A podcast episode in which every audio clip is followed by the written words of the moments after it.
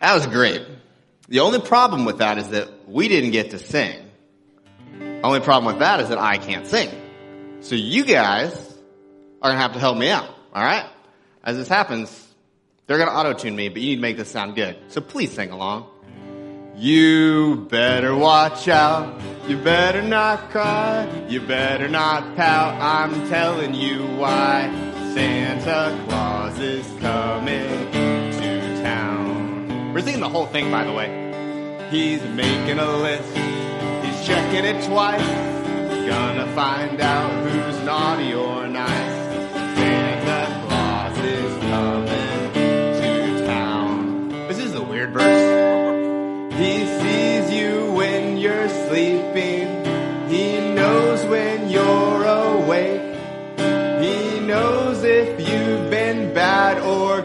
So be good for goodness sake. Oh, you better watch out. You better not cry. You better not pout. I'm telling you why. Santa Claus is coming to town. Thank you. About five of you are joining the worship team. I am not one of you five. Do you know why we sing that song?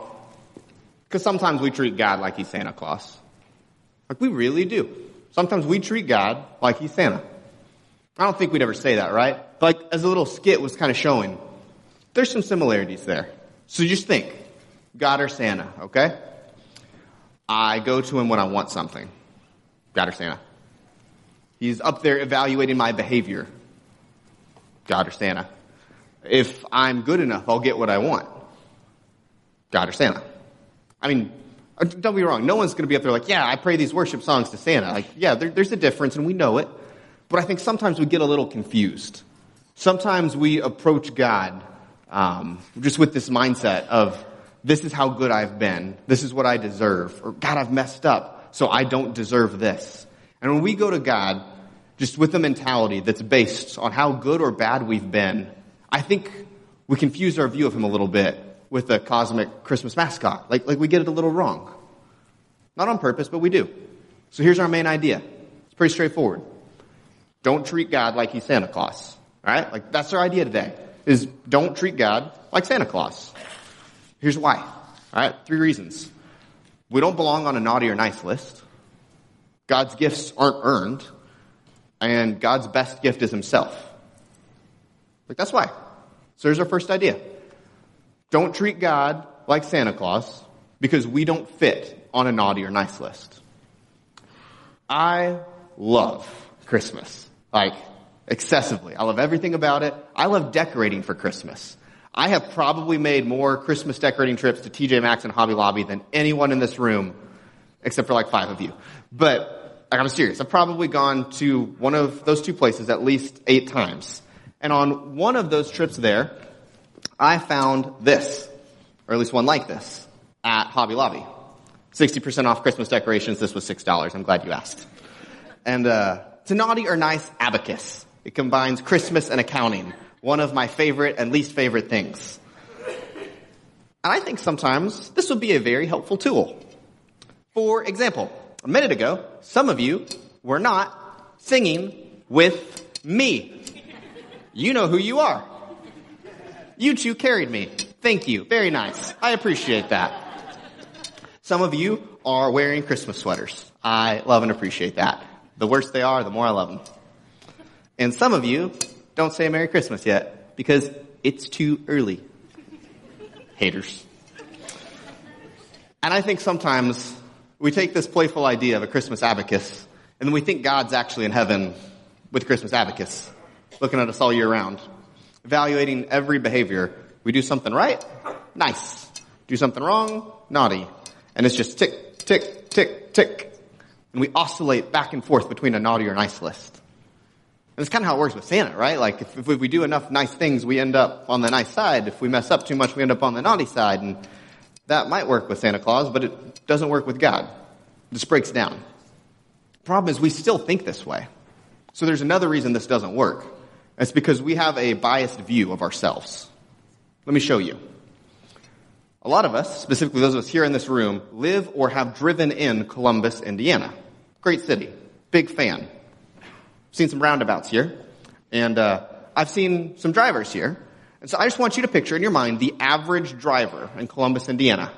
I want you to raise your hand if you're an above average driver for Columbus, Indiana. Just actually, actually think about it. Okay. All right. I, I want you to think about whether or not you're a, a below average driver. Don't raise your hand. We're not going to shame you. I mean, I want to, but I, I like working here, so I shouldn't. Um, here's the deal. What we just did is like, yeah, hey, are you above average at driving here in Columbus, Indiana? And I guarantee that some people who raise their hand, like there's some people like, am I above average yet? Like, I'm ready. Yes, absolutely. And there's some people who are actually probably fantastic drivers who didn't raise their hands.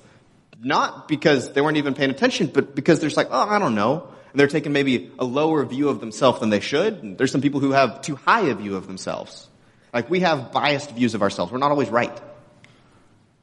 God's not like that. God sees us perfectly. He also doesn't see us like this. So God has an accurate view of us, but it's not a naughty or nice list. This breaks down. God's view of us is a little different. We get a, we get a better picture of that from Colossians chapter 1. So Colossians 1, 21 says this. This includes you who were once far away from God. So this is people who are following God, but once far away from God, you were his enemies. Heavy word separated from him by your evil thoughts and actions. That's, that's pretty loaded and heavy. It's also true. Like, without Jesus, this is where we're at. Like, we're not on the naughty list, okay? Like, the naughty list is like a little kid knows Santa's coming and then takes the milk and cookies because that seemed good to him. But it's more like evil. So evil's like a kid that knows Santa's coming and makes a plan to jump him and take all of the toys. And I was not successful, so that's good. Uh, and that's light, but this is heavy. Like, without Jesus, that's where we are. Enemies of God, separate him from, separated from him by our evil thoughts and actions. Because God is so holy, our actions, our sin that separates us from God, man, it's not naughty or nice, man, it's evil. And it keeps going, because it doesn't stop there. And so the next verse, says, Yet now he has reconciled you to himself through the death of Christ in his physical body. As a result, he has brought you into his own presence. You are holy and blameless as you stand before him without a single fault. That's so much better than being on the nice list, right? It's not just naughty or nice. It's enemies away from God, or instead of just nice, no, getting to stand before God without a single fault. It's righteous is, is the term for it. And considered holy before God, not because of our actions, because of what Jesus did. We don't fit on a naughty or nice list. It doesn't work like that. It's enemies of God or saved, reconciled to God. Not because of ourselves, not because we earned it, not because we got ourselves there, but because of what Jesus did. So God's not up in heaven viewing us with that Christmas abacus going back and forth, naughty, nice, naughty, nice. He's up there like, hey, either, man, they are separated from me because of their sin, or they are righteous before me. Man, they're holy before me. I look at them and I see what Jesus did. Man, and I'm proud of them and I love them. Like, we don't have to worry about God being in heaven, evaluating every behavior, deciding how he feels about us. There are two lists, but we don't go back and forth all the time. Like, it's pretty simple and straightforward. Separated from God or reconciled to him. And we can't earn our way to God. It's actually another difference between God and Santa. So what we're going to do is we're going to not treat God like Santa because we don't earn God's gifts. We earn Santa's gifts, right? But we're going to not treat God like Santa. So don't treat God like Santa because we don't earn God's gifts. This is kind of embarrassing, but we're going to do it anyway. It's going to be helpful. So this is a replica of the World Cup trophy. All right, World Cup's going on right now. United States national team bowed out yesterday, but you know, we did better than people thought. Proud of it. In our pursuit of a golden trophy that looks like this. I won this trophy when I was nine years old. Uh, I was very proud of it. It's my favorite one out of any trophy I ever got growing up. It's heavy. It's like a real replica of the World Cup. Um, I was on the Rockets. We defeated the Yellow Jackets. We had bright green uniforms. We were amazing. And this sat very proudly in my closet um, until I moved out of the house. Like I looked at this every day when I got ready for school because I was a champion and I needed to dress like it, right? I found out embarrassingly recently that I, in fact, did not win this trophy. This was included in the registration fee that my parents paid before, like, the season started. This is a participation. I won nothing. My dad paid for this. I don't like telling you guys that because I was so proud, but yeah, I didn't earn this. Man, we don't earn God's gifts.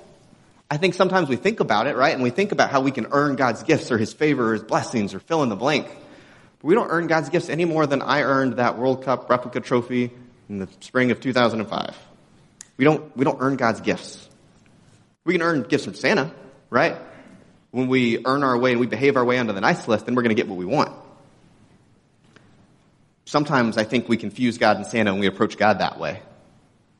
Have you seen the good things I've done? Have you seen how I've behaved? Have you seen how I've been generous, how I've served, how I didn't type out what I wanted to type out on social media? Like, God, did you see how good I've been? Have I been good enough to get what I want now? I think we do that sometimes, right? We're asking God for stuff because of how good we've been. God, I have behaved this year. Can I have that drone, that new camera, that vacation? Sometimes it's a little bit, you know, more in depth. It's God, can I have this relationship fixed? Can I have my family mended? Can I please have a significant other so I don't have to go home to Aunt Becky on Thanksgiving again? Can I have that promotion at work? Just fill in the blank. These are things we ask God for. And I think sometimes we approach Him because we have been good enough. We believe God will give us what we want. Kind of like taking a list to Santa. We take a list to God. We call it a prayer list and, you know, we bow our head and fold our hands and stuff, but it's still a Christmas wish list that we think we've earned. And we don't earn God's gifts. He gives them to us not because of our behavior, but because of His character. Because God is loving towards us and cares about us, He gives us good gifts, whether or not we think we've earned them. Um, it's dangerous to view blessings and gifts from God as something that we are entitled to based on our behavior. A better view is found in 1 John chapter 4. This is how it's described. God showed how much He loved us by sending his one and only son into the world so we might have eternal life through him. This is real love. Not that we loved God, but that he loved us and he sent his son as a sacrifice to take away our sins. That is the best gift we could get. And it's not because we loved God. It's really specific. It's not because we loved God. It's not because we behaved. It's not because we earned it. It's because of who God is. Because God loved us, He gave. Right? Like we can't earn God's gifts. That's just not how it works. Um, God's blessings are based on His character, not our behavior. But sometimes, I kind of wish God was a little bit more like Santa. Like, I honestly wish that God was more like Santa because if God's blessings were earned, then I would have a way to control the situation. I don't think we'd use those, that language necessarily, but if I knew that if I did the right things, I would get the outcome I wanted, like a nice list and a gift list from Santa, if God worked that way, then I would be able to control my situation. There's a problem with that. That actually puts us in control over God. If we know that we act a certain way, God then has to give us a certain gift. Who's in charge? Us or God? He puts us in charge, puts us in control. I don't make a very good God. I've heard a lot of people based on the results of my actions and choices. And chances are you may have too. Right? Ultimately, we don't need to be the one in control. God does a better job of being God than we could. And when we approach God thinking that our behavior earns us something from Him, like a specific gift or a blessing, man, that actually puts us in control over God. And that's not how it works. We don't earn God's gifts. Honestly, God's gifts aren't always the ones that we pick. Sometimes we even misprioritize them. So that's kind of our third thought here is not to treat God like Santa because God's best gift is himself. Right? Don't treat God like Santa because God's best gift is himself. Santa gives good gifts though, just for the record. Like I got some great gifts from Santa. The best one was a foosball table. I love that thing. Family played that all the time. Uh, I've got BB guns. Those are fun.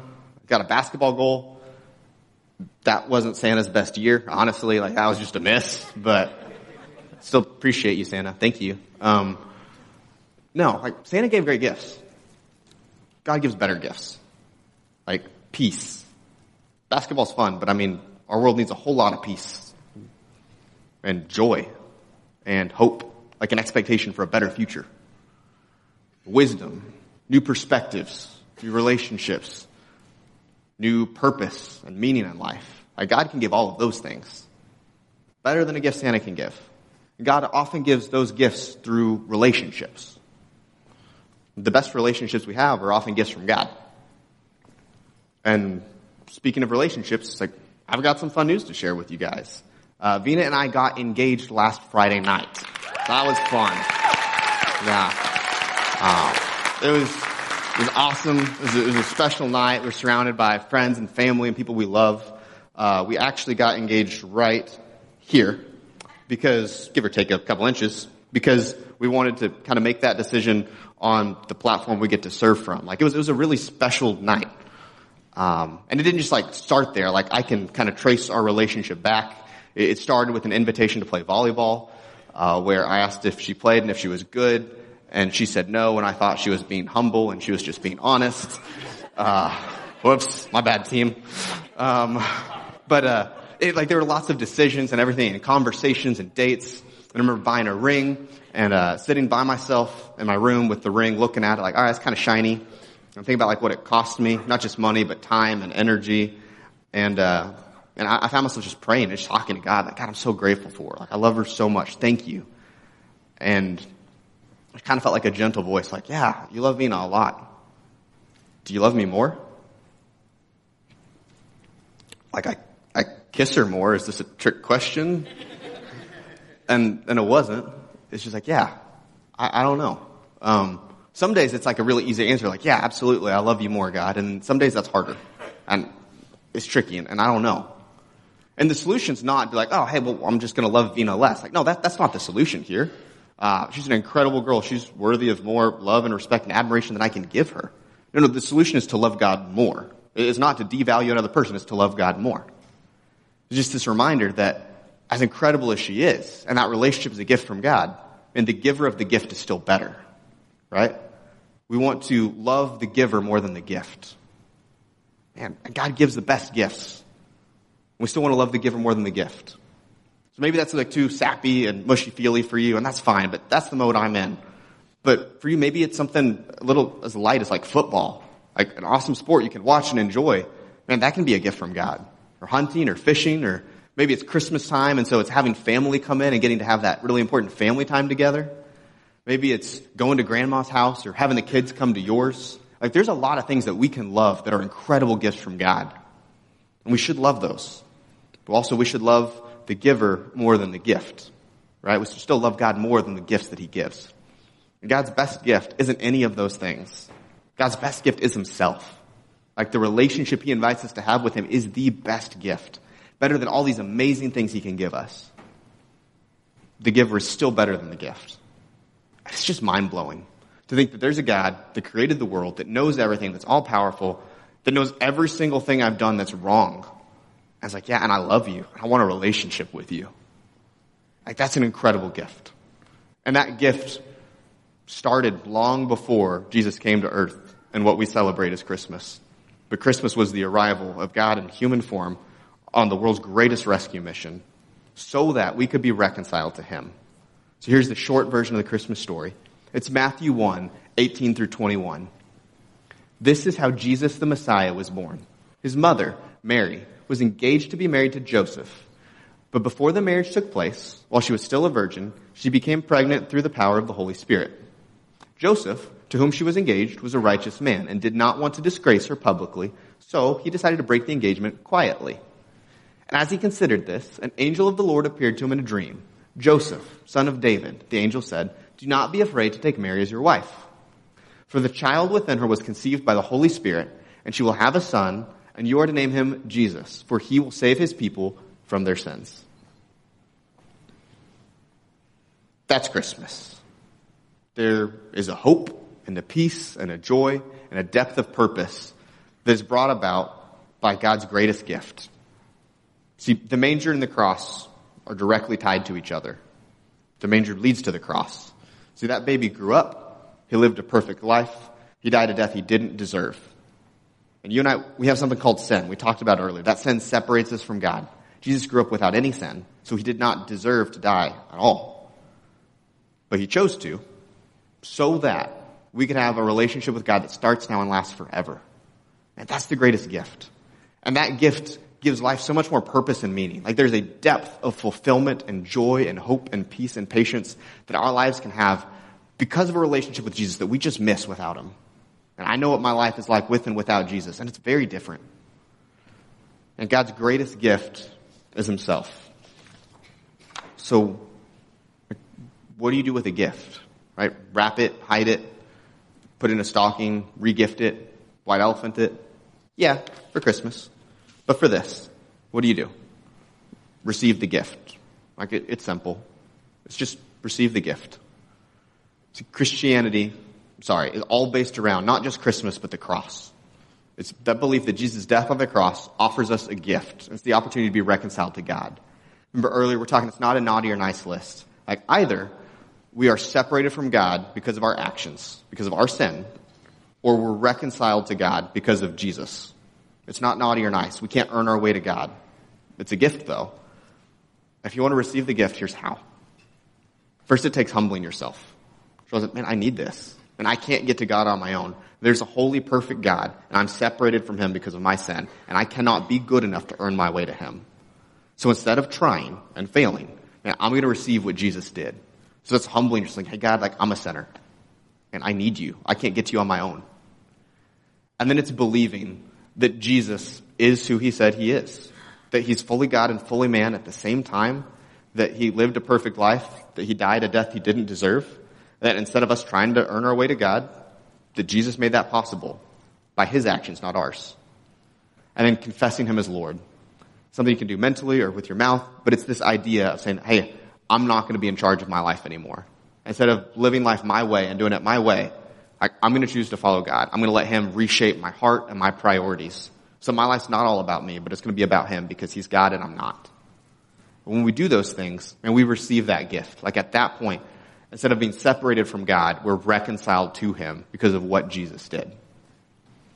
So what I'm going to do is I'm actually going to give us a chance to pray that. Um, maybe this is something you did a long time ago. Maybe you're saying, yeah, I want to do that, but I don't know how. Here's the deal. What I'm about to do, like, th- these are just words. They're my words. They're not magic words or special words.